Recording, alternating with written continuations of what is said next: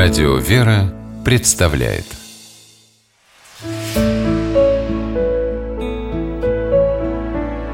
Пересказки. Общее счастье. По мотивам осетинской сказки.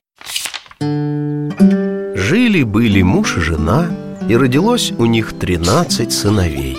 Выросли сыновья, отец и мать нашли им невест И сыграли сразу тринадцать свадеб Прошло время, и у каждого из тринадцати братьев тоже родилось по тринадцати сыновей. А когда пришла пора их женить, сыграли сразу 69 свадеб.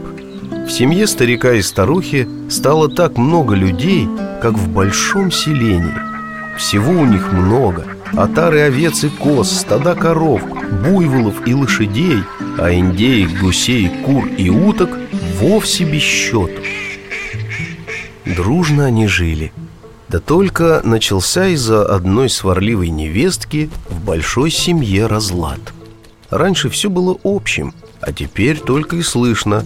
Это мое, это мой конь, не трогай его. Кто выдаил мою корову? Каждый норовит добро в свой сундук спрятать. Каждый кормит и ласкает только своего ребенка А других не замечает Тяжело видеть это старику, самому старшему в семье Да что же делать? Однажды зимним утром проснулся старик раньше всех Поглядел в окно и видит От дома к лесу чьи-то следы ведут Удивился старик Кто бы это мог быть? Несколько дней пурга была Никто из его родных из дома не выходил Накинул старик на плечи тулуп Взял в руки топор и пошел по следам в дремучий лес Следы довели его до высокого орехового дерева Слышит старик, в дупле вроде кто-то шевелится и тяжко вздыхает «А ну-ка выходи, покажись, не то дерево срублю», — сказал старик и услышал в ответ «Не могу, мне нельзя людям на глаза показываться». «Тогда хоть назовись, кто ты?» «Я общее счастье твоей семьи», — донеслось из дупла. «Почему же ты в лесу прячешься?» «Нет мне в твоем доме больше места. Никто в твоей семье больше обо мне не думает. Никто со мной не считается. Все позабыли про общее счастье». «Твоя правда», — согласился старик. «Каждый думает только о себе. Но ты все же уважь меня. Вернись обратно». «Вернуться не могу, но тебя уважу. Дам каждому из твоих домочадцев то, что они у меня попросят. Пусть только каждый просит что-нибудь одно».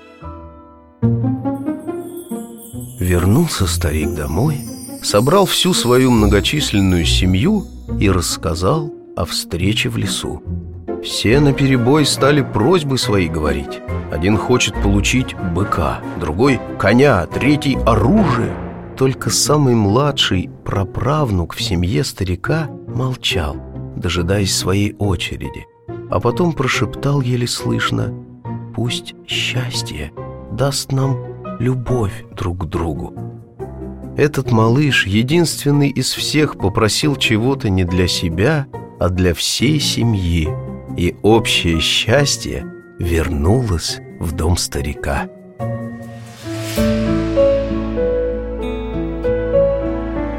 Пересказки